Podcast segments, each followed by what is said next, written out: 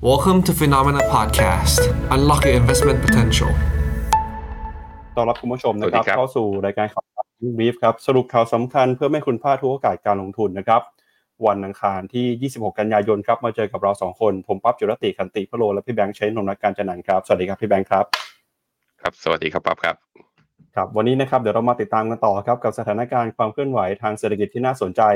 ทั้งในและก็ต่างประเทศกันนะครับ ช่วงนี้ดูเหมือนว่าตลาดเองจะค่อนข้างกังวลกับสถานการณ์การขึ้นดอกเบี้ยของธนาคารกลางสหรัฐทำให้เมื่อวานนี้เราเห็นการปรับตัวนะครับ ติดลบไปในตลาดนะครับ ไม่ว่าจะเป็นในฝั่งของเอเชียฝั่งของยุโรป แต่เมื่อคืนนี้ตลาดหุ้นสหรัฐนะครับ เริ่มมีการฟื้นตัวรีบาวขึ้นมาได้ บวกขึ้นมาได้ประมาณ 0.2 ถึง 0.4%นะครับก็บวกขึ้นมาได้เล็กน้อยครับท่ามกลางความเสี่ยงวันที่ 30 กันยายนนี้ก็คือ Goldman Shutdown รวมไปถึงนะครับ ก็มีปัจจัยนะครับเรื่อง พันธบัตรผลตอบแทนอายุ 10 ปีของสหรัฐอเมริกาเนี่ยเดินหน้าทำจุดสูงสุดในรอบ 16 ปีแล้วนะครับ ตลาดก็กังวลกับสถานการณ์ความเสี่ยง ขายสินทรัพย์เสี่ยงอย่างหุ้นออกมา แล้วก็ไปถือในสินทรัพย์ที่มีความปลอดภัยกันมากขึ้นนะครับพี่แบงค์อือฮึครับผมครับอานอกจากนี้นะครับก็มีประเด็นนะครับเรื่องของเศรษฐกิจจีนด้วยครับ ล่าสุดเมื่อวานนี้ราคาหุ้นของ China Evergrande ปรับตัวลงไปมากกว่า 25%ครับจากเรื่องของความเสี่ยงผิดนัดชำระหนี้ แล้วก็มีปัญหานะครับในภาคอสังหาริมทรัพย์เรื่องของการขาดสภาพคล่อง แล้วก็จะพาคุณผู้ชมไปดูกันนะครับกับประเด็นเพิ่มเติมครับเรื่องของการประชุมเอ่อเรื่องของการกำหนดนโยบายการเงินธนาคารประเทศไทยหรือว่ากรงงวันพรุ่งนี้นะครับผลวิเคราะห์ผลสำรวจของรอยเตอร์ประเมินว่าแบงก์ชาติวันพรุ่งนี้น่าจะคงดอกเบี้ยต่อไปครับครับเอาละครับงั้นเริ่มต้นพาคุณผู้ชมไปดูกันกับตัวเลขของตลาดหุ้นสหรัฐเมื่อวานนี้ก่อนนะครับดัชนีดาวโจนส์ครับปรับตัวบวกขึ้นมา 0.13%ขณะที่ S&P 500 บวกขึ้นมา 0.4 NASDAQ บวกขึ้นมา 0.45%นะครับแล้วก็หุ้นขนาดกลางขนาดเล็กนะครับ Russell Small Cap 2,000 บวกขึ้นมา 0.44%ครับโดยความเคลื่อนไหวนะครับของตลาดหุ้นสหรัฐในช่วงค่ำคืนที่ผ่านมาดัชนีมีการรีบาวปรับตัวบวกขึ้นมาได้นะครับ หลังจากก่อนหน้านี้ปรับตัวติดลบไป 4 วันทำการครับก็แรงซื้อค่อยๆ กลับคืนขึ้นมาบ้างแล้วเล็กน้อยนะครับ ก่อนหน้านี้ครับตลาดหุ้นสหรัฐเนี่ยเคยถูกแรงขายจากความกังวลนะครับที่ธนาคารกลางสหรัฐ ออกมาส่งสัญญาณว่าจะใช้นโยบายการเงินเข้มงวดนะครับด้วยการคงดอกเบี้ยในระดับสูง ยาวกว่าที่ตลาดเคยประเมินไว้ แล้วก็มีโอกาสที่ในปีนี้อาจจะเห็นการขึ้นดอกเบี้ยหนึ่งครั้งก็ได้ทำให้หุ้นนะครับแล้วก็สินทรัพย์เสี่ยงต่างๆ ถูกแรงเทขายออกมาครับอันนี้ก็เป็นความเคลื่อนไหวล่าสุดนะครับก่อนที่จะเกิดเอ่อการประชุมในฝั่งสภาสหรัฐอเมริกา วันนี้นะครับจะมีการยื่นเสนอร่างกฎหมายสี่ฉบับ เพื่อแก้ไขปัญหาแล้วก็ยืดระยะเวลาโกลเมนชัดดาวต่อไปเดี๋ยวต้องมาติดตามกันว่าจะเป็นยังไงครับ อือฮึครับผม ถ้าพูดในแง่ของสัญญาณทางเทคนิคนั้น ทั้งตัว S&P 500 แล้วก็ตัว NASDAQ เนี่ยลงมาทดสอบ Fibonacci 61.8 นะครับ แล้วก็มีแรงดีดกลับ คือมีแรงซื้อกลับทันทีภายในวันทำให้ตัวทั้ง S&P 500 แล้วก็ NASDAQ เนี่ยกลับมาปิดบวก ส่วนดาวโจนส์เนี่ยปิดบวกได้เล็กน้อยนะ ก็ยังไม่หลุดต่ำกว่าเส้นเฉลี่ย 200 วัน เพราะนั้นตรงนี้เป็นแนวรับสำคัญ ซึ่งใครที่มองว่า ลาดหุ้นอเมริกาพักฐานมาเพื่อที่จะเตรียมขึ้นต่อตรงนี้ก็น่าสนใจในการเริ่มทยอยสะสมได้แล้วนะครับ ในขณะที่ Wix Index นะครับเนี่ยดีขึ้นไปก็ไม่ทะลุเกินกว่าเส้นค่าเฉลี่ย 200 วันด้วยเช่นเดียวกัน ก็แสดงให้เห็นว่าเริ่มมีแรงซื้อกลับมานะมีนักลงทุนและเทรดเดอร์เนี่ยทยอยปิดshort position หรือ put option กันนะครับตัว Dollar Index ครับถึงแม้ว่าจะยังส่งสัญญาณคือยังดีดแล้วก็แข็งค่าอย่างต่อเนื่อง แต่ว่าเรื่องนี้อาจจะต้องมาดูนะว่าอาจจะไม่ได้มีผล กับตัวตลาดหุ้นอเมริกา เพราะเงินมันไหลเข้าดอลลาร์มันก็แปลว่าสมมุติว่าดอลลาร์เข้าไปตอนนี้ มีดอลลาร์อยู่ มีเงินอยู่ เอ๊ะไม่รู้จะทำอะไร ถ้ามุมมองเศรษฐกิจอเมริกาดี คนก็อาจจะเอาเข้าไปซื้อหุ้นก็ได้ แต่แน่นอนฮะดอลลาร์แข็งเนี่ยไม่ดีกับสินทรัพย์เสี่ยงอื่น ๆ ทั้งตลาดหุ้นในยุโรป แล้วก็ทั้งตลาดหุ้นในเอเชียด้วยเช่นเดียวกันนะครับ ไปดูบอลยิวครับอัตราผลตอบแทนของพันธบัตรสหรัฐตัว 2 ปีตอนนี้อยู่ที่ 5.1 ค้างอยู่ระดับสูงเกินกว่า 5%เนี่ยมาประมาณ 4 วันทำการติดต่อกันแล้ว ในขณะที่บอลยิว 10 ปีนั้น ทะลุทำนิวไฮอย่างต่อเนื่องล่าสุดก็ 4.55 ตอนนี้ inverted yield curve ยังเกิดขึ้นอยู่ แต่กรอบมันแคบลงเพราะสาเหตุเป็นเพราะว่า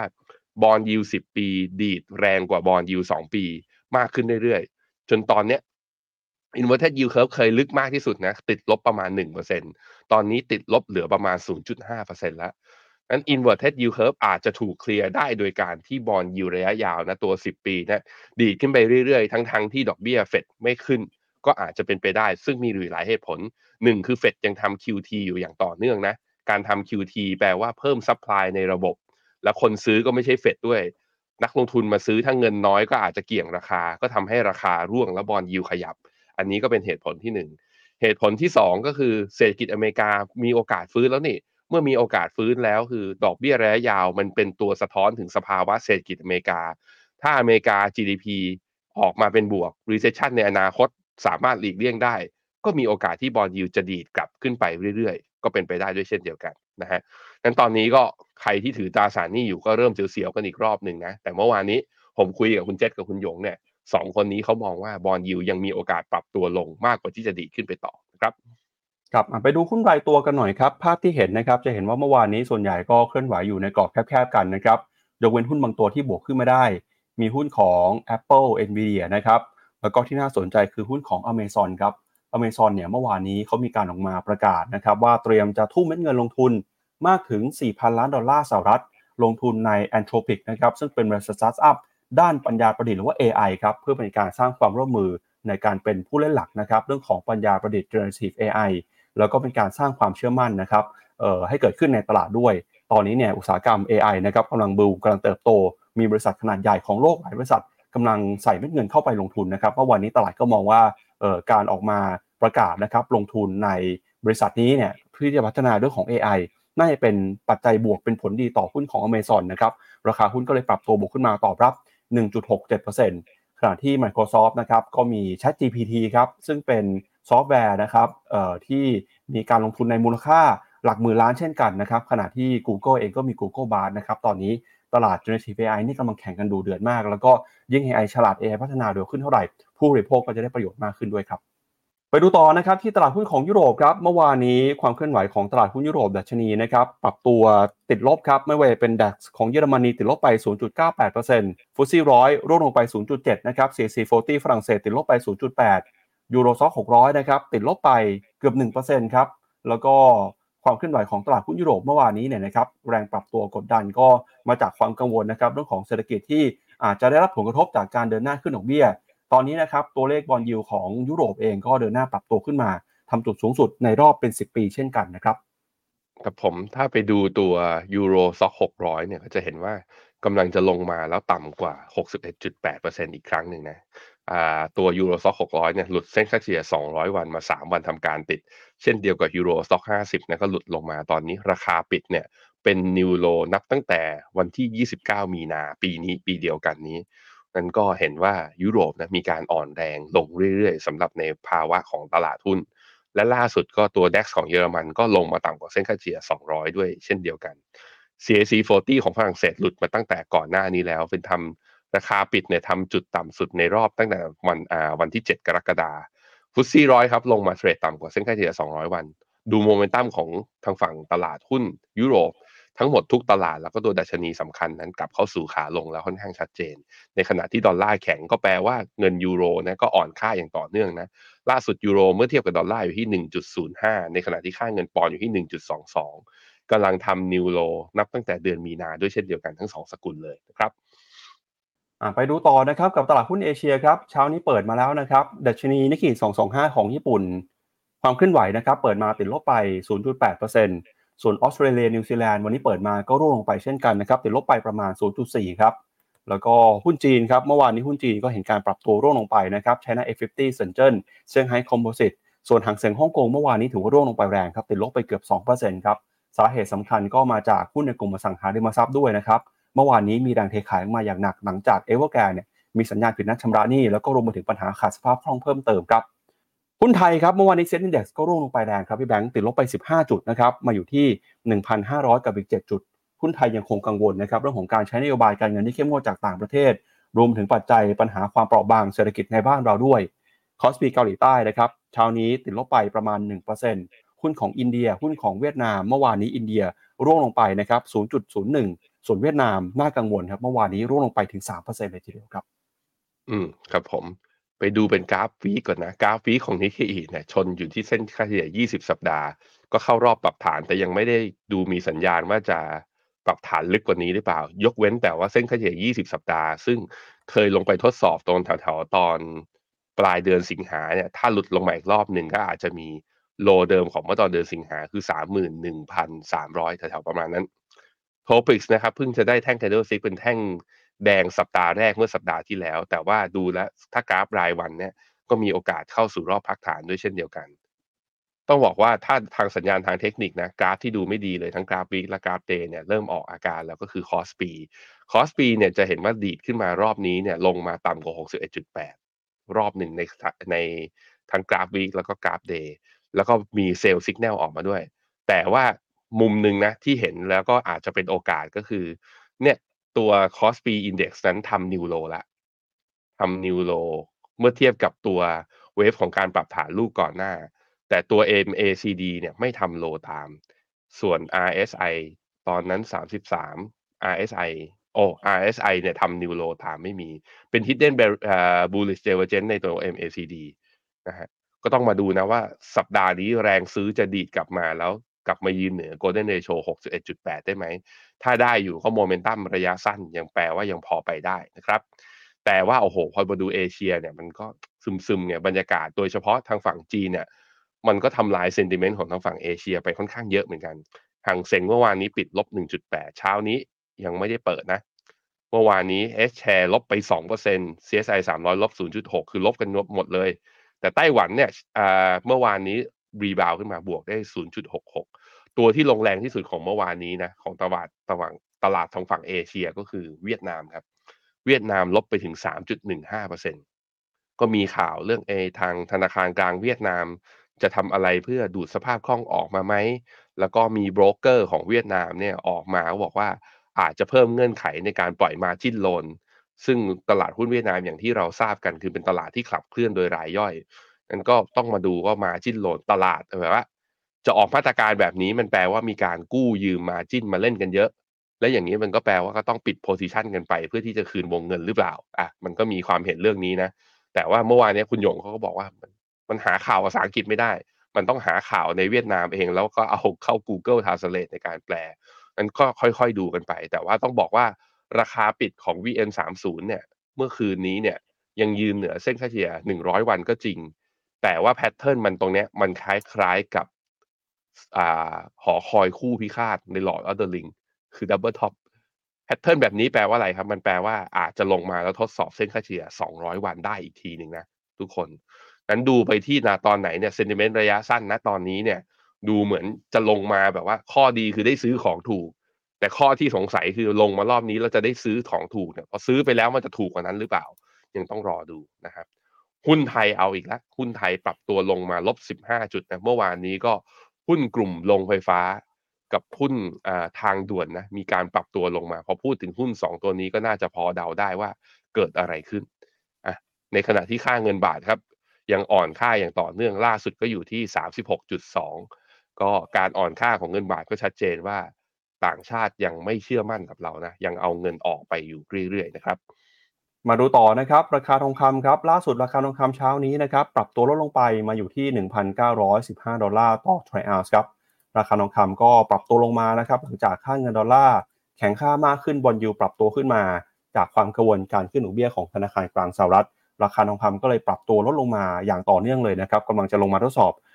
1,900 ดอลลาร์ต่อทรัลล์ส่วนทิศทางของราคาน้ำมันครับ ราคาน้ำมันดิบเบรนท์นะครับเช้านี้ซื้อขายกันอยู่ที่ 91 ดอลลาร์ ส่วน WTI นะครับ ตอนนี้ลงมาหลุด 90 ดอลลาร์กันอีกครั้งหนึ่งแล้ว มาอยู่ที่ 89 ดอลลาร์ 59 เซนต์ สาเหตุสำคัญนะครับ ก็เกิดขึ้นจากการที่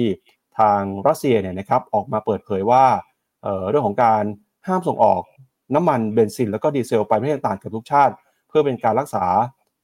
เสถียรภาพแก่ตลาดภายในประเทศนะครับ ก็สร้างความกังวลเรื่องของบททานที่ตกต่ำขณะที่ซีกโลกเหนือเนี่ยกำลังมุ่งเข้าสู่ฤดูหนาวนะครับ แต่นั้นก็ตามครับ เมื่อวันจันทร์ที่ผ่านมา รัสเซียกับอนุมัติเปลี่ยนคำสั่งห้ามส่งออกเชื้อเพลิง โดยให้ยกเลิกข้อจำกัดที่มีต่อน้ำมันเตานะครับซึ่งนิยมใช้เป็นเชื้อเพลิงของเรือ แล้วก็ดีเซลกำมะถันสูง ก็ทำให้ความกังวลของประธานที่ตึงตัวเนี่ยค่อยๆ ลดลงไป ราคาน้ำมันก็เลยเริ่มเห็นสัญญาณปรับตัวลดลงครับ ครับไปดูราคาทองนะครับ ราคาทั่วทองเนี่ยเมื่อวานนี้ร่วงลงมาต่ำกว่าเส้นค่าเฉลี่ย 200 วันนะลบลบวันเดียวนะประมาณ 8 เหรียญ เช้านี้ก็ยังซึมๆอยู่ ลบไม่ถึง 1 เหรียญ อยู่ที่เกาะอยู่ที่เนี่ยเส้น downtrend อยู่พอดีเลย แต่ล่าสุด MACD ก็กลับมาได้ sell signal อีกครั้งหนึ่ง เพราะฉะนั้นก็ถ้าดอลลาร์ยังแข็งค่าอยู่แบบนี้ ทองก็จะกดถูกกดด้วยการที่ตัวเองเนี่ยคือเทรดเป็นสกุลดอลลาร์นั่นแหละยิ่งดอลลาร์แข็งก็ซื้อทองได้น้อยลง ราคาก็เลยมีการกดร่วงลงมา แต่ถามว่าแล้วราคาทองไทยเป็นยังไงบ้าง สัปดาห์ที่แล้วพี่ปั๊บบอกนะว่า ราคาทองไทยเนี่ยเนื่องจากบาทอ่อนเลยทำจุดสูงสุด ในประวัติศาสตร์เลยสามหมื่นสามพันกว่าเท่าไหร่สามหมื่นสามพันสองร้อยล่าสุดเช้านี้นะฮะราคาทองถ้าเป็น real time นะ ถ้าเป็น real time ตอนนี้จะเปิดที่สามหมื่นสองพันแปดร้อยซึ่งแปลว่าอะไรแปลว่าต่ำกว่าราคาล่าสุดที่เมื่อวานนี้ทางสมาคมประกาศอยู่ที่สามหมื่นสองพันแปดร้อยห้าสิบก็คือจะเช้านี้ถ้าสมาคมประกาศก็คือจะลดลงมาประมาณห้าสิบาท อยู่ที่ประมาณนี้ ดูราคาทองเรียลไทม์แบบที่ผมเปิดโชว์ให้ดูเนี่ยได้ที่ phenomena.com/go นะเห็นราคาทองในไทยก่อนที่ราคาสมาคมจะออกได้เนี่ยก็ได้ที่นี่ทีเดียวนะครับณตอนนี้อะไปดูต่อฮะราคาน้ำมันล่ะ เป็นอย่างไรบ้าง ล่าสุดก็มีข่าวนะว่ารัสเซียเนี่ยมีการอ่าออกแถลงการอนุมัติ เปลี่ยนคำสั่งการห้ามส่งออกน้ำมันดิบก่อนหน้านี้คือ คือรัสเซียเนี่ยต้องการสร้างเสถียรภาพทางด้านพลังงานให้ตัวเอง ก็เลยมีการออกคำสั่งยกเลิกการส่งออกน้ำมันเชื้อเพลิงสำหรับเรือแล้วก็ดีเซลอ่าไปต่างประเทศ ตอนนี้คำสั่งนี้ระงับแล้วก็แปลว่าส่งออกได้ ส่งออกได้ก็แปลว่า supply ควรจะเพิ่มขึ้นใช่ไหมแต่อย่าลืมคือ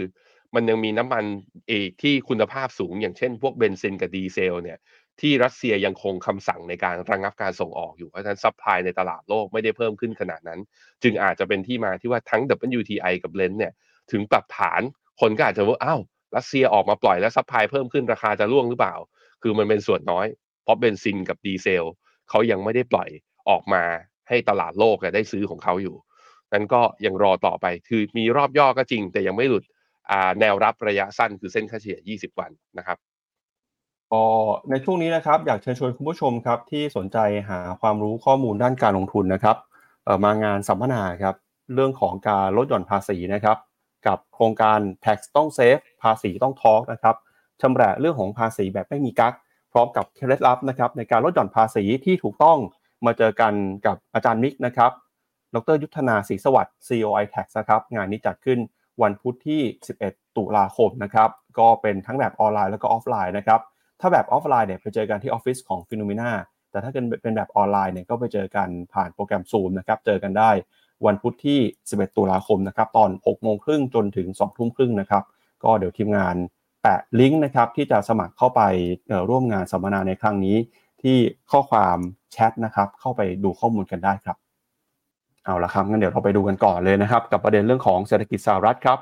ก็ความเสี่ยงนะครับเรื่องของ Goldman Shutdown กำลังใกล้เข้ามาทุกทีแล้วนะครับสำนักข่าวต่างประเทศก็จะตากับเรื่องนี้กันนะครับ ล่าสุดนะครับ VOA ครับออกมาเปิดเผยว่า ตอนนี้ความเสี่ยงก็กำลังปรับตัวเพิ่มขึ้นมาเรื่อยๆนะครับโดยรัฐบาลของสหรัฐอเมริกา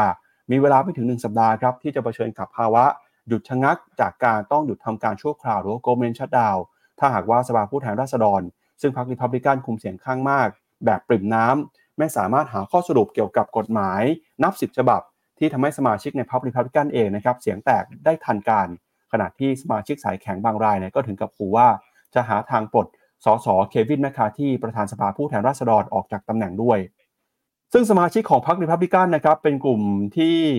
หัวขวาหัวขวาสุดนะครับต่างออกมาขู่ที่บอกว่าจะทำการขบฏต่อสสแมคคาร์ธีขับประธานสภาออกจากตำแหน่งนะครับ เพราะว่าเขาเป็นคนที่ประนีประนอม ยอมทำข้อตกลงกับประธานาธิบดีโจไบเดน เมื่อต้นปีนะครับเพื่อจะไม่เกิดเหตุการณ์ผิดนัดชำระหนี้ของรัฐบาล โดยรัฐมนตรีว่าการกระทรวงคมนาคมของสหรัฐ คุณพีทบูริเจตนะครับออกมาบอกว่า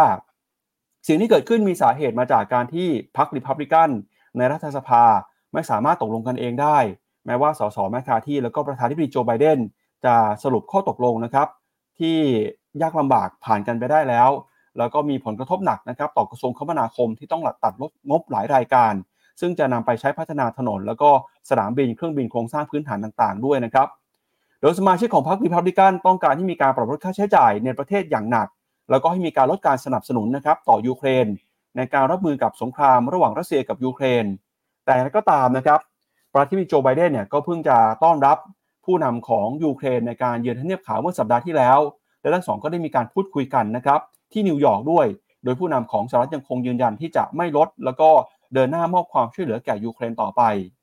ประธานาธิบดีโจไบเดนออกมาระบุนะครับว่าสหรัฐยังคงให้การสนับสนุนยูเครนครับ แล้วก็ตอนนี้นะครับ ประธานสภาผู้แทนราษฎรสหรัฐเนี่ยออกมาระบุนะครับว่างบประมาณที่ช่วยเหลือยูเครนเนี่ยยังคงไม่ถึง 300 ล้านดอลลาร์นะครับที่อยู่ในร่างกฎหมายค่าใช้จ่ายทางการอาหารที่มีปัญหาอยู่ แต่นั้นก็ตามประเด็นนี้ ไม่น่าจะทำให้สมาชิกของพรรคริพับลิกันพอใจเท่าใดนัก ขณะที่มุมมองนะครับของสส ในกลุ่มต่างๆ เองก็ออกมาโจมตี ซึ่งกันและกันนะครับ ทั้งฝั่งของเดโมแครตฝั่งของพรรคริพับลิกันนะครับ ซึ่งหากว่าสภาไม่สามารถผ่านร่างกฎหมาย แก้ไขเพดานนี้ได้ ทันวันที่ 30 กันยายน สิ่งที่จะเกิดขึ้นตามมาก็คือ วันที่ 1 ตุลาคมนะครับ รัฐบาลสหรัฐจะต้องหยุดทำการชั่วคราวไป แล้วผลที่ตามมาคือตอนนี้เนี่ยทาง Moody's ออกมาเตือนแล้วนะครับว่า จะส่งผลกระทบต่ออันดับความน่าเชื่อถือนะครับของสินทรัพย์เครดิต แล้วก็เรตติ้งของรัฐบาลสหรัฐด้วย ซึ่งถ้าหากว่ามีการผิดนัดชำระหนี้ หรือว่ามีเหตุการณ์ government shutdown เกิดขึ้นจริง Moody's ครับก็พร้อมจะปรับลดอันดับ credit rating ของรัฐบาลสหรัฐด้วยนะครับ อันนี้ก็เป็นความเสี่ยงที่เกิดขึ้นก่อนที่จะครบเส้นตายวันที่ 30 กันยา ถ้าหากว่าไม่สามารถผ่านไปได้ 1 ตุลาคม เราจะต้องเจอกับเหตุการณ์ government shutdown กันอีกครั้งครับ อืมครับผมอะไปดูสถิติย้อนหลังกันหน่อยครับ government shutdown เกิดอะไรขึ้นนะ ทุกครั้งที่เกิด government shutdown ขึ้นจริง ๆ แล้วก็คือ bond price เนี่ยจะมี volatility เบาๆ เกิดขึ้นในช่วงนั้นมันเชกี้หน่อยเบาๆ ไม่ได้มีปัญหาอะไร ถ้าในมุมของว่าเฮ้ยมันเกิดอะไรขึ้น แต่ว่ามุมหนึ่งไอ้ที่มันน่ากลัวกว่าคือ debt to GDP ของสหรัฐเนี่ยตอนนี้มันทะลุร้อยเปอร์เซ็นต์ไปแล้ว หมายถึงว่าตัว Fed balance sheet นะไม่ federal debt ก็คือหนี้สาธารณะที่ก่อโดยรัฐนะ เกินกว่าร้อยเปอร์เซ็นของ GDP ไป อ๋อไอเรื่องเนี้ยผมคิดว่าน่ากลัวกว่า government shutdown เพราะว่ามาเกินร้อยเปอร์เซ็นต์นะตอนที่ดอกเบี้ยนะหรือว่า bond yield เนี่ยสูงสุดในรอบสิบกว่าปีนะมันแปลว่าต้นทุนในการออกบอลใหม่นะต้องจ่ายดอกแพงขึ้น ได้เงินเอาไป operate เนี่ยก็น้อยลง ถ้าสมมติกรณีประมูลเป็น zero coupon bondอะหน้าต่อไปครับ government shutdown ล่าสุดก็มีปีหนึ่งเก้า95 2013 แล้วก็ 2018 ก็เห็นว่าอันนี้คือ volatility ของบอลเนี่ยไม่ได้เยอะนะ ไม่ได้เยอะ เพราะฉะนั้นในแง่ของว่าระยะสั้น government shutdown ทำให้ตราสารหนี้เนี่ยมีความน่ากังวลไหม เพราะคุณอาจจะอ่านจั่วหัวจากข่าวจะบอกว่ามูสดี้จ่อเตือนมีผลกระทบกับ credit rating ก็อาจจะเฮ้ยอย่างนั้นต้องขายบอลอเมริกาหรือเปล่า ถ้าดูจากในชุดรอบที่ผ่านมาเนี่ย มันไม่ได้มีผลขนาดนั้นที่ทำให้มีแรงขายในบอลอย่างมหาศาลมันเป็นเหตุผลเรื่องอื่นมากกว่า อะแล้วตลาดหุ้นล่ะเป็นยังไงบ้างดูหน้าต่อไป เมื่อวานนี้เอามาให้ดูทีงแล้วก็จะเห็นว่าโอ้โหก็เมนชัดดาวล่าสุดอย่างตอนเดือนธันวาปี 2018 ลากมาจนถึง 25 มกราปี 2019 ชัดดาวไว้ทั้งหมดนะ34 วัน ในบางหน่วยงานนะไม่ใช่ชัดดาวทั้งหมดเนี่ยตอนนั้นตลาดหุ้นอเมริกา S&P 500 บวกได้ 9%ทุกคน และดูเฉลี่ยการชัดดาวตั้งแต่ปี 1981 เป็นต้นมาจนถึงล่าสุดนะ ทั้งหมดเอ่อ15 ครั้ง 15 ครั้งเนี่ยตลาดหุ้น S&P 500 ปรับตัวลบเพียงแค่ 3 ครั้งเท่านั้น เพราะฉะนั้น government shutdown ก็ไม่ได้มีผลกับตลาดหุ้นด้วยเช่นเดียวกันนะครับก็ไปดูต่อครับ ผลกระทบที่เกิดขึ้นนะครับ จากสินทรัพย์อื่นที่ตามมาก็คือตอนนี้ครับ ผลตอบแทนพันธบัตรรัฐบาลของสหรัฐตัวยาวเนี่ยกำลังเดินหน้าปรับตัวขึ้นมาอย่างต่อเนื่องเลยนะครับ ในประเด็นข่าวถัดไปนะครับ เราจะเห็นว่าตอนนี้บอลยูสหรัฐครับกำลังเดินหน้านะครับทำจุดสูงสุดใหม่ อย่างต่อเนื่องนะครับล่าสุดบอลยูอายุ 10 ปีเนี่ยเดินหน้าพุ่งขึ้นไปสูงสุดในรอบ 16 ปีแล้วนะครับก็เป็นการตอบรับครับกระแส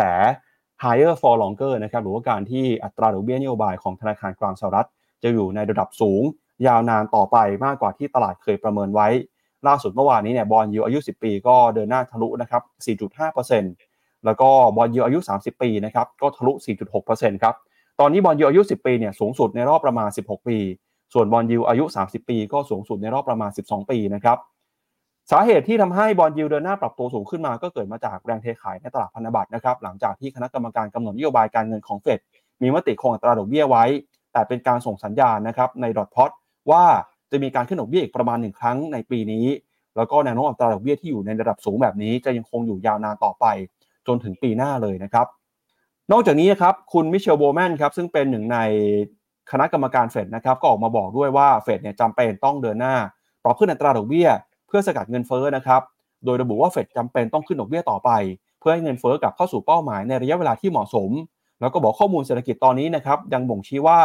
ยังไม่มีความคืบหน้าเพียงพอนะครับที่เงินเฟ้อเนี่ยจะลงมาอยู่ในระดับ 2%ได้ตามเป้าหมายของเฟดนอกจากนี้ก็มีถ้อยแถลงของคุณซูซานคอลลินส์นะครับประธานเฟดสาขาบอสตันก็ออกมาพูดสนับสนุนให้เฟดเดินหน้า ปรับขึ้นอัตราดอกเบี้ยต่อไปเช่นกันครับ พอคณะกรรมการเฟดนะครับออกมาส่งสัญญาณแบบนี้ ตลาดก็มีความกังวลครับ higher for longer มีการเทขายพันธบัตรนะครับ ตราสารหนี้สหรัฐ ส่งผลทำให้บอลยูเดินหน้าปรับตัวสูงสุดในรอบหลายปีครับ ครับผมสิ่งที่พอบอลยูถูกเทขายแบบนี้นะ สิ่งที่เราเจอคือไม่คือไปขนาด แบบนะครับแล้วแต่เนี่ยจะถึงยีไปจุดสูงเมื่อไหร่คำตอบคือไม่มีใครประกาศข่าวแล้วยูแอมันเป็นในตอนเจ้าใหญ่ที่ถอดตัว US Treasury อยู่นะตอนนี้เขาบอกว่าต่อบุญห้าปีเนี่ยน่าจะเห็นแถวๆประมาณ5.5ซึ่งตอนนี้ที่ประมาณสัก4.6แปลว่าบวกได้เกือบๆ1เปอร์เซ็นทีเดียว ถ้าบวกได้ขนาดนั้นก็แปลว่าแรงขายยังไม่จบ แล้วถ้า ตราสารหนี้นะยิวสูงไปขนาดนั้นนะโอ้โห ตลาดหุ้นน่าจะโดนเทด้วยเช่นเดียวกัน แต่มันก็มีอีกความเห็นหนึ่งไปหน้าถัดไปพี่ปั๊บว่าเฮ้ย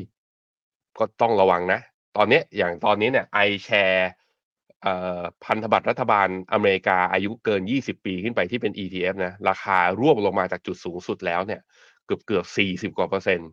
ซึ่งเนี่ยย้อนกลับไปนับตั้งแต่ปี 2003 ที่ผ่านมา เราไม่เคยเห็นการ ปรับตัวลงมายาวนานขนาดนี้มาก่อนนั้นคำถามคือมันลงจบหรือยังอะไปดูหน้าถัดไปเขาบอกว่ามันจะมีกองทุนนะอกองทุนที่ชื่อว่า T low price เนี่ยเขาบอกว่า Fed tightening cycle หรือว่ารอบของการที่จะเฟดทำนโยบายการเงินแบบตึงตัวนั้นนะจะประกอบไปด้วย4เฟสด้วยกัน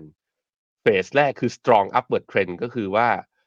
เฟดเนี่ยจะทำการที่เรียกว่าดูดสภาพคล่องออกแล้วขึ้นดอกเบี้ยอย่างรวดเร็วคือ นั้นเทรนจากการที่ยิวมันลงลงลงลงเนี่ยจะมีการกระชากขึ้นในเฟสนี้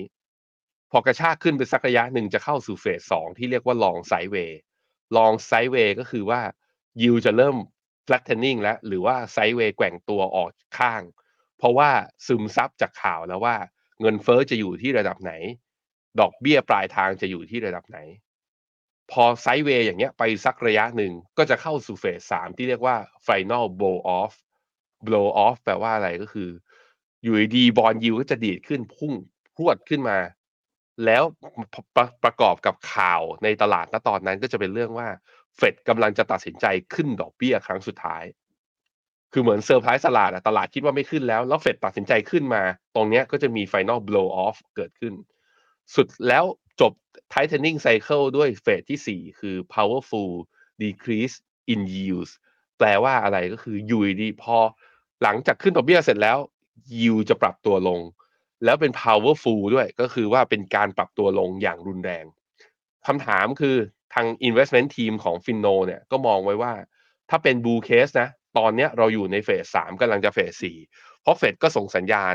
ชัดเจนว่าดอกเบี้ยขึ้นได้จากนี้ไม่เยอะเพียงแต่ว่าลงไม่เร็วเท่าที่ตลาดคาด เพราะฉะนั้นแนวโน้ม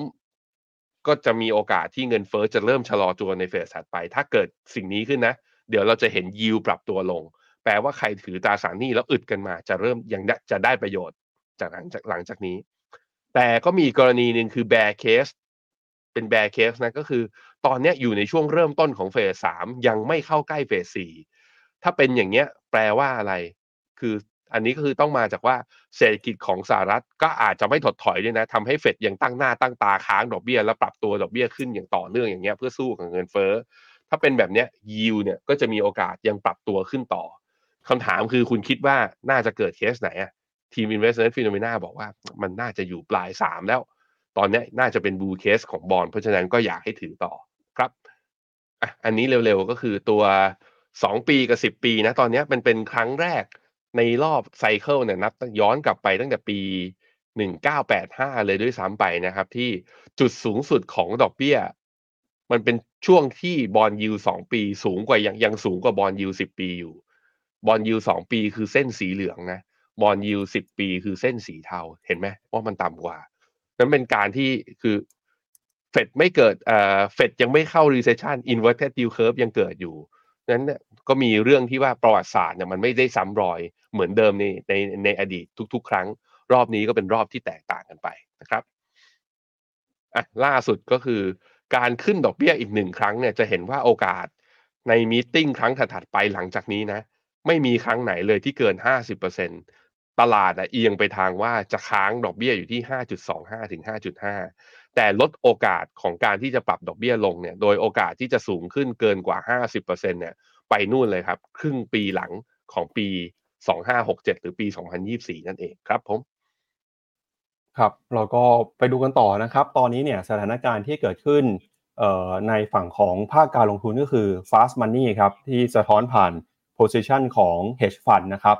จะเห็นว่าตอนนี้นักลงทุนครับโดยเฉพาะยิ่งในฝั่ง hedge fund เนี่ยกังวลกับความเสี่ยงที่เกิดขึ้นทำให้มีการเทขายหุ้น แล้วก็เทขายสินทรัพย์เสี่ยงออกมา ถือเป็นอัตราเร่งนะครับที่เร็วที่สุดในรอบประมาณ 3 ปีเลยทีเดียวย้อนหลังกลับไปนะครับตั้งแต่ช่วงของเดือนมีนาคม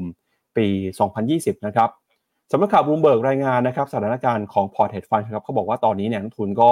มีการลดความเสี่ยงนะครับด้วยการเทขายหุ้นมากขึ้นนะครับหลังจากที่ปีนี้ตลาดหุ้นของสหรัฐอเมริกา เดินหน้าปรับตัวขึ้นมาได้กว่า 20%โดยได้รับแรงหนุนสำคัญมาจากการเติบโตแล้วก็กระแสนะครับการลงทุนในอุตสาหกรรม AI ครับโดยจะเห็นว่าในฝั่งของ Fast Money ที่เป็น Hedge Fund นะครับมีการลดความเสี่ยงจากการถือครองหุ้นครับ ลดลงไปประมาณ 4.2%นะครับของมูลค่าพอร์ตโดยรวมทำให้ตอนนี้เนี่ยพอร์ตหุ้นจากฝั่ง hedge fund มีสัดส่วนหุ้นเหลืออยู่ที่ประมาณ 50%หรือว่าครึ่งหนึ่งนะครับหลังจากที่นักทุนเนี่ยเริ่มลดความเสี่ยงเทขายหุ้นออกมาแล้วก็ take profit กันไป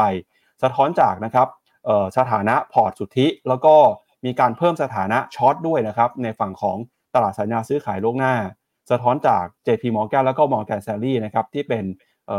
โบรกเกอร์ที่ดูแลพอร์ตของลูกค้าก็ออกมาบอกว่า ตอนนี้เนี่ยมีนักทุนบางส่วน เพิ่มสถานะ short positionในตลาดหุ้นสหรัฐมากขึ้นนะครับโดยเราจะเห็นว่าปัจจัยที่เข้ามากระตุ้นครับก็คือความเสี่ยงเรื่องของดอกเบี้ยขาขึ้นรวมไปถึงอัตราดอกเบี้ยที่อยู่สูงแบบนี้นานต่อไปทำให้นักทุนก็มีความไม่สบายใจนะครับเลือกที่จะ take profit กำไรที่เคยได้ก่อนหน้านี้ แล้วก็ลดความเสี่ยงนะครับหุ้นที่เคยถือมาไปถือในสินทรัพย์ปลอดภัยมากขึ้นนะครับก็อันนี้เป็นที่มาทำไมตลาดเนี่ยถึง มีการปรับตัวลงมาในรอบเดือนกันยายนนี้นะครับพี่แบงค์อืมครับผมไปดูข้อมูลประกอบเพิ่มเติมหลายมุมหน่อย ก็เรื่องของตัวการเน็ตช็อตเนี่ยก็คือ แสดงให้เห็นว่าคือช็อตทั้งทุนแล้วก็ช็อตทั้งบอล มันแปลว่า hedge fund ตอนนี้มองเอาลุกของอเมริกา สวนทางกับภาพของอเมริกา และสวนทางกับพวก mainstream research นะอย่าง Goldman Sachs ที่บอกว่า recession น่าจะเกิด แสดงว่า hedge fund เขามองว่า อ่าไม่ Goldman Sachs มองว่า hedge อ่า recession ไม่น่าจะเกิด แต่ hedge fund ที่ถือ position แบบเนี้ย ถึงไม่ออก paper มาก็ชัดเจนว่าเขาบอกว่า แสดงว่าเขามองว่าเศรษฐกิจอเมริกายังไม่ได้ดีขนาดนั้น ตลาดที่ปรับตัวขึ้นมานั้น เป็นการปรับตัวขึ้นมาแล้วเตรียมจะลงเขาน่าจะมองอย่างนั้นนะฮะ ซึ่งผิดถูกเนี่ยเดี๋ยวตลาดจะว่ากันอีกทีหนึ่งนะ คราวนี้ไปดูหน่อยว่าแล้วอ่า most short stock เนี่ยก็คือมันมีหุ้นที่คนเกลียดนะหมายถึงว่าเราคนแบบแช่งให้ลงเนี่ย ก็คือมี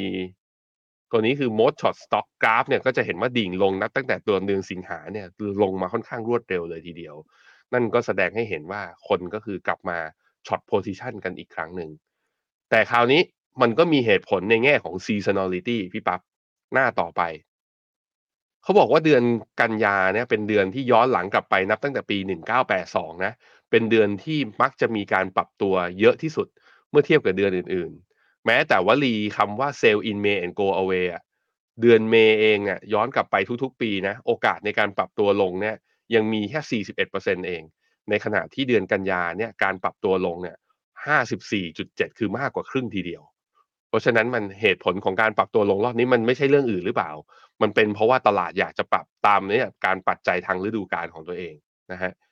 อันนี้ทางทีม FINNOMENA เนี่ยก็มีการทำทดสอบ backtest ตัว S&P 500 หน้าต่อไปนะ ด้วย Market Breadth Indicator โดยใช้เงื่อนไขว่าถ้า S&P 500 ยังยืนยืนอยู่เหนือเส้นค่าเฉลี่ย 200 วัน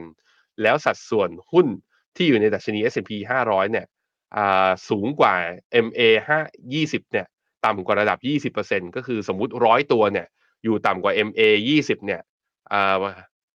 เอ่อประมาณ 80 ตัว เขาบอกว่าเนี่ยคือเงื่อนไขในการให้เข้าซื้อ แล้วขายหลังจากนั้นหนึ่งเดือน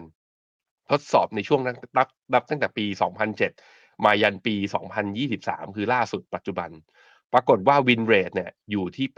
81.1 คือโอกาสกำไรเนี่ยสูงมาก โดยเฉลี่ยต่อไม้เนี่ยอยู่ที่ประมาณ 2.7% แต่ว่าแม็กซี่ก็คือมีโอกาสขาดทุนเหมือนกันนะอ่า minimum return ก็คือติดลบได้ถึง 20.6 แต่ว่ามันก็มองได้ใน stat อีกแบบหนึ่งนะ ก็คือว่าเมื่อไหร่ที่เทรนระยะยาวยังอยู่ในขาเทรนระยะยาว ไม่หลุดต่ำกว่าเส้นค่าเฉลี่ย 200 วัน ระยะสั้นถ้าพักฐานลงมาก็คือมันแปลว่าการพักฐานนี้จะเป็นโอกาสซื้อนั่นเองนะครับอะไปดูฮะแล้วตอนนี้ล่าสุดเป็นยังไงบ้าง Market Brief Indicator บอกว่า S&P 500นะตรงเนี้ยคืออ่ามีหุ้น มีหุ้นแค่เพียง 20%เท่านั้นครับ ที่ยืนยืนอยู่เหนืออ่าเส้นค่าเฉลี่ย 20 วัน ลงมาอีกครั้งหนึ่งเพราะฉะนั้นแล้วก็ยังยืนเหนือเส้นค่าเฉลี่ย 200 มันจึงทริกเกอร์เซลเอ้ยซิกเกอร์ซื้อในระบบไอตัว Market Brief Indicator อย่างนี้ ถ้าเชื่อในสแตทนี้นะ แล้วถ้าเชื่ออย่างอ่ากลับไปที่หน้า 19 เนี่ย ถ้าเชื่อว่าเดือนกุมอ่าเดือนกันยานี้ตลาดปรับฐาน มันปรับฐานแล้วเดือนตุลาธันวาพฤศจิกอ่าอ่า ตุลาพฤศจิกาธันวาผมเป็นอะไรจะพูดผิดพูดถูกเนี่ยครับตุลาพฤศจิกาธันวาแล้วดูเดือนธันวานะ ทุกคน เดือนธันวาเนี่ย โอกาสในการปรับตัวขึ้นมากกว่า70%นะคือมันเป็นเดือนที่ดีที่สุดเดือนหนึ่ง มันจึงเกิดวลีที่เรียกว่า Santa Claus Rally กับ January Effect คือ เดือนธันวากับเดือนมกรามักจะเป็นเดือนที่ตลาดหุ้นให้ผลตอบแทนที่ดี นั้นลงมาเป็นโอกาสซื้อไหมอะเราต้องถามตัวเอง แต่ว่าในมุมของผมเนี่ย ผมคิดว่าทยอยสะสมได้ ส่วนว่าแล้วนอกจากผมคนเดียวมีคนอื่น แบบว่าอยากซื้อไหมแล้วซื้ออะไร เดี๋ยวติดตามช่วงท้ายเดี๋ยวบอกกันนะครับ ครับ เอาละครับ อันนี้ก็เป็นมุมมองนะครับ ที่มีต่อตลาดหุ้นในรอบนี้ครับ อีกหนึ่งสถานการณ์ที่มีความน่ากังวลมากขึ้นนะครับ ก็คือสถานการณ์ในภาคอสังหาริมทรัพย์ของจีนครับล่าสุดเมื่อวานนี้นะครับตลาดหุ้นฮ่องกงปรับตัวลงมาค่อนข้างแรงทีเดียว สาเหตุสำคัญก็มาจากหุ้นในกลุ่มอสังหานะครับที่ราคาปรับตัวลงไปครับหนึ่งในตัวที่ปรับตัวลงมาแรงก็คือหุ้นของ China Evergrande ครับเมื่อวานนี้เนี่ยร่วงลงไปประมาณกว่า 25%ในช่วงเช้านะครับเนื่องจากไม่สามารถออกหุ้นกู้ใหม่ได้ โดย China Evergrande นะครับซึ่งเป็นบริษัทพัฒนาสังหาริมทรัพย์ของจีน ราคาปรับตัวลงไปหลังจากที่บริษัทเปิดเผยว่า ไม่สามารถออกหุ้นกู้ชุดใหม่ได้ เนื่องจากเจ้าหน้าที่นะครับได้ดำเนินการสอบสวนบริษัทเหิงต้าเรสเซตกรุ๊ป ซึ่งเป็นบริษัทในเครือของ Evergrande สถานการณ์นี้ก่อให้เกิดผลกระทบครั้งใหม่ต่อแผนการปรับโครงสร้างหนี้ของ Evergrande ด้วยนะครับโดย Evergrande ครับแถลงในการให้สัมภาษณ์นะครับระบุว่าเนื่องจากมีการสอบสวนอย่างต่อเนื่องในบริษัทเหิงต้าเรสเ t ตซึ่งเป็นบริษัทในเครือ เหตุนี้นะครับ Evergrande จึงขาดคุณสมบัติในการออกหุ้นกู้ใหม่ ภายใต้สถานการณ์ดังกล่าว โดยเมื่อเดือนสิงหาคมที่ผ่านมาเหิงต้าเรสเ t ตเปิดเผยว่าก.ล.ต.ได้เข้ามาตรวจสอบเนื่องจากบริษัทนะครับ เข้าข่ายว่าอาจจะกระทำผิดกฎแล้วก็ละเมิดกฎระเบียบด้านการเปิดเผยข้อมูลสำนักข่าวรอยเตอร์บอกว่าปัญหาล่าสุดที่เอเวอร์แกรนกำลังเผชิญ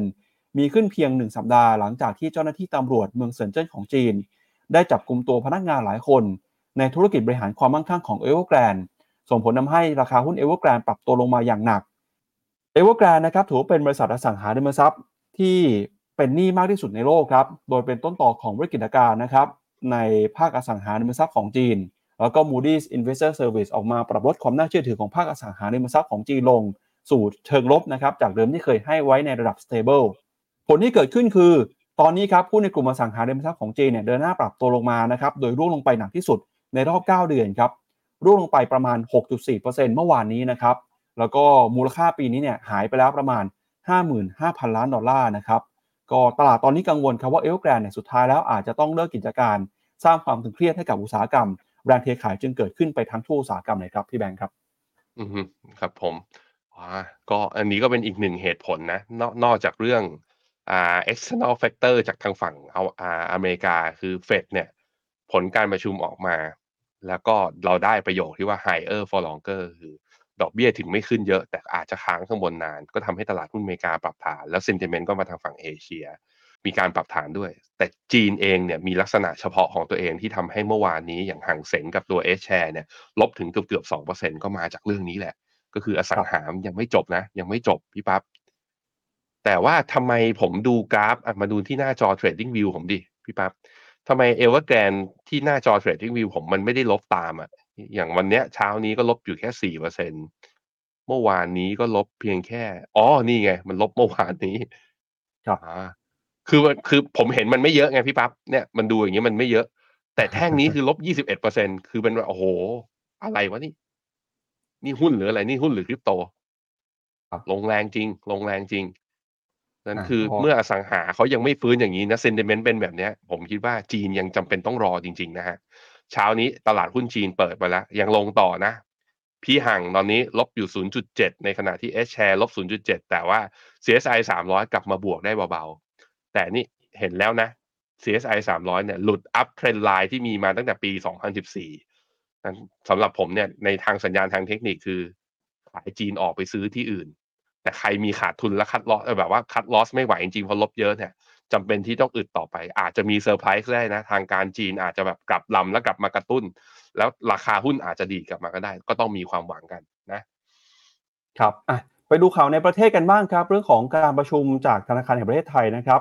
วันพรุ่งนี้ครับแบงก์ชาติจะมีการประชุม แล้วก็ตลาดก็ประเมินนะครับว่าน่าจะตรึงดอกเบี้ยไว้นะครับที่ระดับนี้ต่อไปหลังจากที่แบงก์ชาติเราขึ้นดอกเบี้ยมา 7 ครั้งนะครับสำนักข่าวรอยเตอร์เปิดเผยผลการสำรวจมุมมองนักเศรษฐศาสตร์นะครับระบุว่าธนาคารแห่งประเทศไทยจะคงอัตราดอกเบี้ยนโยบายเอาไว้ที่ระดับ 2.25%ในการประชุมพรุ่งนี้นะครับแล้วก็คาดว่าน่าจะตรึงดอกเบี้ยแบบนี้ต่อไปนะครับจนถึงปี 2568 เลยฮะหรือว่าอีกประมาณ 2 ปีด้วยกันนะครับซึ่งก็ถือว่า ตอนนี้เนี่ยประเทศไทยน่าจะสิ้นสุดวงจรขาขึ้นนะครับของอัตราดอกเบี้ยนโยบายแล้ว แต่ก็มีนักเศรษฐศาสตร์ส่วนน้อยนะครับบอกว่าแบงก์ชาติอาจจะขึ้นดอกเบี้ยก็ได้ครับ โดยนักเศรษฐศาสตร์ที่รอยเตอร์สำรวจครับ 21 คนจากทั้งหมด 27 คนนะครับระบุว่าแบงก์ชาติครับจะตรึงดอกเบี้ยไว้ที่ 2.25%โดยมีนักเศรษฐศาสตร์เพียงแค่ 6 คนเท่านั้นที่บอกว่าแบงก์ชาติจะขึ้นดอกเบี้ย 0.25%มาสู่ระดับ 2.5 นะครับแม้ว่าเงินเฟ้อของไทยจะปรับขึ้นมาเล็กน้อยสู่ระดับ 0.8%ในเดือนสิงหาคม แต่ก็ยังต่ำกว่ากรอบเป้าหมาย 1-3%ของแบงก์ชาติทำให้ตอนนี้แทบจะไม่มีความจำเป็นเลยนะครับ ที่ธนาคารประเทศไทยต้องเดินหน้าขึ้นดอกเบี้ยครับมุมมองของดรเศรษฐพุทธนะครับระบุว่าเมื่อไม่นานมานี้การเติบโตของเศรษฐกิจไทยเนี่ยก็มีแนวโน้มเติบโตได้ดีนะครับแนวโน้มต่ำกว่าที่เคยคาดการเอาไว้ เนื่องจากการใช้จ่ายทางด้านการท่องเที่ยวลดลง แล้วก็แนวโน้มเศรษฐกิจที่อ่อนแอของจีน โดยจีนถือว่าเป็นผู้ค้ารายใหญ่ของไทย ขณะที่ในฝั่งของศูนย์วิจัยกสิกรไทยนะครับก็คาดว่า กรงงครับจะคงอัตราดอกเบี้ยนโยบายต่อไป จนถึงสิ้นปีนี้เลยนะครับ แล้วก็บอกว่าท่ามกลางเศรษฐกิจที่ชะลอตัวลงไปเนี่ยเงินเฟ้อนะครับ ปัจจุบันยังคงอยู่ต่ำกว่าระดับเป้าหมายของแบงก์ชาติ ก็คาดว่านะครับกรงงจะคงดอกเบี้ย แต่นั้นก็ตามครับศูนย์วิจัยกสิกรไทยเชื่อว่ากรงงจะยังคงส่งสัญญาณเปิดโอกาสปรับขึ้นดอกเบี้ยต่อ ท่ามกลางความกังวลเรื่องของเงินเฟ้อแล้วก็มองนะครับว่ากรงงสิ้นสุดวัฏจักรดอกเบี้ยขาขึ้นแล้วคงดอกเบี้ยนโยบายที่ 2.25 จนถึงปี 66 ท่ามกลางการฟื้นตัวเศรษฐกิจแล้วก็โมเมนตัมส่วนปีหน้านะครับเดี๋ยวยังไงรอจับตาการส่งสัญญาณรอบใหม่ของแบงก์ชาติครับอืมครับผมพาไปดูกราฟนะ บอกว่าเมื่อกี้ปั๊บบอกว่าไม่ไม่มีความจำเป็นที่จะต้องขึ้นดอกเบี้ยใช่ไหมผมครับคิดว่ามันมีความจำเป็นอยู่ในมุมหนึ่งพี่ปั๊บอืมดูที่หน้าจอที่หน้า 28 ก็จะเห็นว่าอ่าไทยบาทบอลเนี่ย คือ outflow นะ ก็มีแรงขายออกมา แล้วก็ทำให้ตัวบอลยิวของไทยเราเองเนี่ย ตอนนี้ขึ้นมาผมดู ขึ้นมาเท่าไหร่แล้วบอลยิวสิบปีของไทยขึ้นมา ตอนนี้แถวๆสามจุดสองสูงสุดนับตั้งแต่เดือนพฤศจิกาปีที่แล้ว นี่ส่งสัญญาณไม่ขึ้นดอกเบี้ยนะครับก็แสดงว่ามีแรงขายออกมา อันนี้คือในแง่ของบอลถ้าไปดูบาทบาทก็อ่อนเห็นไหมเส้นสีขาว ถ้าไปดูเส้นสีไอ้แท่งสีฟ้า คือหุ้นไทย หุ้นไทยเป็นไงพี่ปั๊บเอาโฟลมีแรงขายสุทธิ คือต่างชาติขายทั้งบาท เอ้ยขายทั้งบาทขายทั้งบอลขายทั้งหุ้น ขายถูกทั้งสามอย่าง แล้วอ่อนไปอย่างนี้เรื่อยๆอะอาจจะดีกับการส่งออก แต่ไม่สงสารคนนำเข้าเหรอครับ ผู้ว่าแบงค์ชาติ อันนี้ถามเฉยๆถามเฉยๆอะไปดูหน้าต่อไป แต่ว่ามันก็มีข้อดีอีกมุมหนึ่งพี่ปั๊บคือมุมนี้นักท่องเที่ยวจีน ครับบอกว่าไทยเราเนี่ยหวังเลยเพราะฟรีวีซ่าแล้วใช่ไหมตอนนี้นักท่องเที่ยวนักท่องเที่ยวจีนเนี่ยเข้าไทยมาเดือนล่าสุดตอนเดือนตุลาเนี่ยประมาณสี่แสนคน ผมไม่แน่ใจมีข้อมูลล่าสุดมากกว่านี้ไหม แต่ว่าจะทำเป้าให้ได้นะ คือนักท่องเที่ยวรวมสุทธิเนี่ย ตอนแรกทททคาดการไว้ว่าจะเข้ามา 29 ล้านคนปีนี้ ผมคิดว่าตอนนี้คุณเศรษฐาแล้วก็ทีมเศรษฐกิจ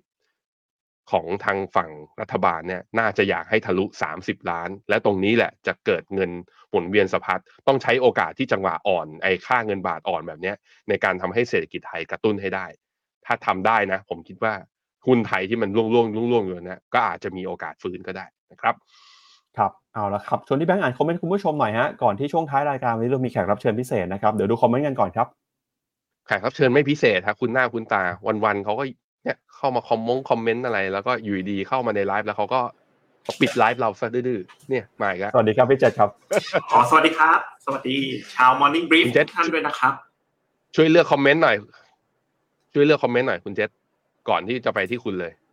เวียดนามแบ่งออกก่อนดีไหมไม่ดีนะครับ ลงมาแบบนี้มันเป็นจังหวะชนคนซื้อนี่นี่ให้ดูเสื้อเสื้อคอนทาเรียนเสื้อคอนทาเรียนอ่า The Contrarian Investor นะครับ ลงมาต้องซื้อใช่ไหมการเก็บภาษีหุ้นนอกเขาอยากให้เรามาเล่นเล่นหุ้นในหรือหุ้นไทยไม่ไปไหนเลย ใช่เขาอยากให้เงินเนี่ยกลับเข้ามาประเทศนะครับ เพราะฉะนั้นเนี่ยฝากนะถ้าเกิดว่าทางรัฐบาลดูอยู่นะ ให้ effective หนึ่งกรกฎาคมปีหน้า ถ้าถ้าเลื่อนให้สักนิดนึงนะ ใครกำไรหุ้นนอกอยู่ ขายทำกำไรปีนี้ เอาเข้าครึ่งปีแรกของปีหน้า ไม่โดนภาษีใช่ไหม ก็ถือว่าทำตามกติกาเดิม แล้วกฎกติกาใหม่ ค่อยไปบังคับใช้กันสักครึ่งปีหลัง น่าจะดีนะ ใครอยากได้แบบนี้บ้างนะ อ่าวิงวอนนะครับ ทางรัฐบาลและกรมสรรพากรนะครับว่าให้ grace period ในการปรับตัวหน่อยสักครึ่งปี นะครับใครอยากได้เหมือนกันนะกดหนึ่งนะเผื่อเผื่อทางรัฐบาลมาดูนะครับ ว่าเออแทนที่จะ effective หนึ่งมกราขอสักหนึ่งกรกฎาคมก็ยังดีนะครับนะเนื่องจากเป็นผู้ได้เสียประโยชน์ด้วยเช่นเดียวกัน ขอแนวรับทองผมมองพันเก้าท่วน มองตรงนี้ก่อน ถ้าหลุดลงมาก็จะเป็นโลเดิมของเมื่อตอนอาวันที่สิบแปดสิงหาสิบแปดสิงหาตอนนั้นราคาปิดลงไปตัวเลขสวยเลยหนึ่งแปดแปดแปด คือไม่ใช่เว็บพนันออนไลน์เลยนะตอนนี้ได้ยินคำว่าแปดแปดแปดว่าเว็บพนันออนไลน์ ครับผมอะมี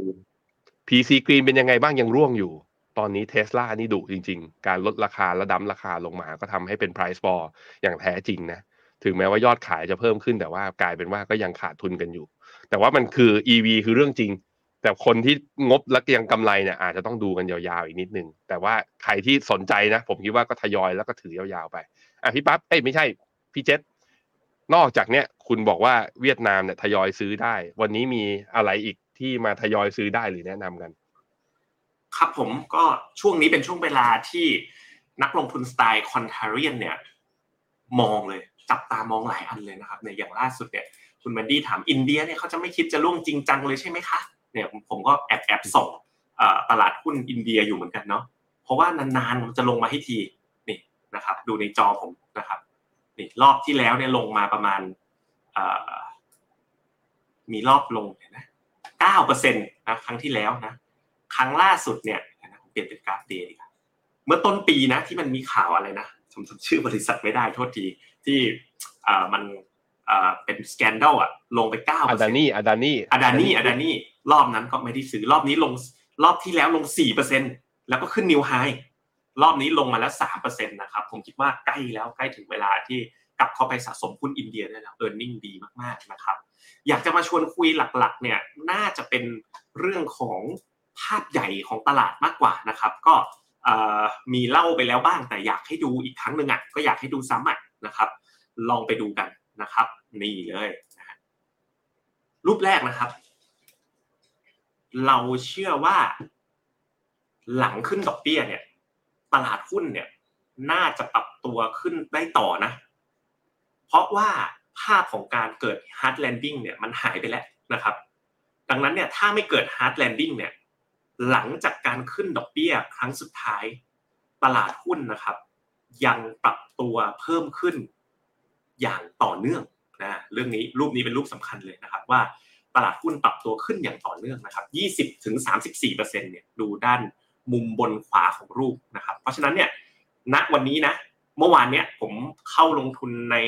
กอง RNF นะไม่กัดเทนไม้ที่ 2 ไปเป็นที่เรียบร้อยแล้ว เข้าลงทุนที่เลเวลไหนนะครับ คือผมเข้าลงทุนที่เลเวล S&P 500เนี่ยคือ 4,003ได้ราคาแถวๆอย่างที่อย่างที่อยากได้เลย ตามแนว retracement ตรงนี้เลยนะครับ แต่ว่าไม่ได้ซื้อตอนลงมาแตะ4,003คือวันศุกร์นะ ผมไปซื้อคืนวันศุกร์ตอนเห็นมันแตะ4,003 นะครับ ปรากฏวันนี้ก็ได้ก็ได้ราคาปิดที่ 4,337 นะครับ อันนี้ก็คือตัวหนึ่งเลยที่เราเชื่อว่าน่าจะมีแนวโน้มที่ดีก็คือเมนกระแสหลักเลยหุ้นอเมริกาคิดว่านะครับเรายังเชื่อว่าน่าจะรับอยู่ภาพการขึ้นดอกเบี้ย น่าจะผ่านพ้นไปแล้ว ปีหน้าไม่เล่นกันแล้วเรื่องขึ้นดอกเบี้ย เรื่องภาพของฤดูกาลที่คุณแบงค์โชว์ให้ดูว่าเดือนกันยามักจะเป็นเดือนปรับฐาน แล้วไตรมาสสี่ก็เป็นตลาดขาขึ้นก็จะตามมานะครับ เราไปดูกันอีกมุมมองหนึ่งคือ ถ้าเราไปดูกันที่มุมมองของตราสารหนี้บ้างนะครับ มุมมองของตราสารหนี้เช่นเดียวกันเลยนะ เราลองทำการศึกษาในภาพแบบเดียวกันนะครับ หลังจากเฟดหยุดขึ้นดอกเบี้ย global bond นะ 200 วันถัดไปมักให้ผลตอบแทนเฉลี่ยถึง 7%นะ อันนี้เป็นภาพหลังขึ้นหยุดขึ้นดอกเบี้ยนะ จะเห็นว่าเมื่อหยุดขึ้นดอกเบี้ย และถ้าไม่มี recession นะ ทั้งหุ้นและตราสารหนี้ซึ่งเป็นกระแสหลักเลย เวลาเราพูดถึงหุ้นอเมริกาเนี่ยเรากำลังพูดถึงสัดส่วนการลงทุนถ้า neutral weight นะพอร์ตหุ้นร้อยอเมริกาก็ประมาณ 50อะถ้าบอกว่าตราตราสารหนี้ทั้งโลกพอร์ตหุ้นร้อยอเมริกาก็ประมาณนี้เหมือนกันครับ 50%ขึ้นไป เพราะฉะนั้นตัวพี่ใหญ่เนี่ยน่าจะมีแนวโน้มที่กำลังจะผ่านพ้นภาพของการกลัวการหยุดขึ้นดอกเบี้ยไปแล้วนะครับ ถัดไปนะครับที่อยากจะให้ดูกันก็คือรูปนี้เลยนะครับ ไปดูการเคลื่อนไหวของนักลงทุนรายย่อยกันบ้างล่าสุดเนี่ยนะครับนักลงทุนรายย่อยเนี่ยแม้ตลาดหุ้นจะปรับฐาน แต่นักลงทุนรายย่อยนะครับ investor survey นะจากนักลงทุนรายย่อยเนี่ยเริ่มเพิ่มสัดส่วนการสะสมหุ้นกันมากขึ้นเรียบร้อยแล้วนะครับ ก็นั้นโดยรวมเนี่ยภาพรวมเราคิดว่าเป็นโอกาสนะเป็นโอกาสของนักลงทุนนะครับสายคอนเทเรียน นะครับแล้วก็จริงๆเป็นสำหรับนักลงทุนฟินโนเมนาโดยรวมด้วยนะครับ สุดท้ายเนี่ยวันนี้ก็เลยอยากจะเอากองทุนภาษีนะเป็นกองทุนภาษีโดยรวมเลยนะครับทั้งจาก 22บลจนะที่เราคัดเอามาให้เพื่อจะได้ดูว่าเอ๊ะแล้วถ้าเป็นหุ้นอเมริกา ถ้าเป็นตราสารหนี้นะครับ เราแนะนำกองอะไรนะใครอยากได้โพยกองทุนภาษี 22บลจแบบคัดมาแล้วนะ บทความนี้ มีคนอ่านไปแล้วแสนสามหมื่นกว่าคนช่วยกันกด9ขึ้นมานิดนึงกด9ถ้าเกิดว่าอยากจะก้าวไปข้างหน้านะ ตลาดจะ move on นะครับผมผมจะส่งลิงก์ลิงก์นี้ให้ทางทางช่องช่องแชทด้วยเลยแล้วกันนะถ้าอยากได้กด9เดี๋ยวผมเปิดให้ดูก่อนนะครับ ถ้ามีคนกด9ครบร้อยคนนะ เดี๋ยวส่งให้เลยนะครับ เดี๋ยวให้ทีมงานนับนะครับอะไปดูกันนะครับว่าโพยกองทุนภาษีรายกองเนี่ยเป็นอย่างไรนะครับ ฟิโนเมนาเนี่ยก็คัดมาแล้ว บทความนี้เนี่ยคนดูไป1นึ่งแสนสามหมื่นคนแล้วคุณแม่นะครับ เราก็คัดมาจาก 22 บลจ มีกระบวนการในการคัดแบบพิถีพิถันเลยนะ ดูทั้งผลตอบแทนย้อนหลัง Sharp Ratio Total Return นะครับเขาเรียกว่า 3D diagram ดูข้อมูลเชิง qualitative ดูความต่อเนื่องของ Fund Manager พิจารณาค่าธรรมเนียมด้วยนะ หากมีการลงทุนเหมือนกันนะครับ ก็เลยออกมาเป็นสารบัญรายกอง พอดูเป็นรายกองโอ้มีตั้ง 14 กองนะคุณเจษดูแล้วมันเยอะจังเลย ลองไปดูเป็นโพยเป็นแบบชนิดของกองบ้าง อย่างถ้าหุ้นทั่วโลกนะครับ เราก็แนะนำ3ตัว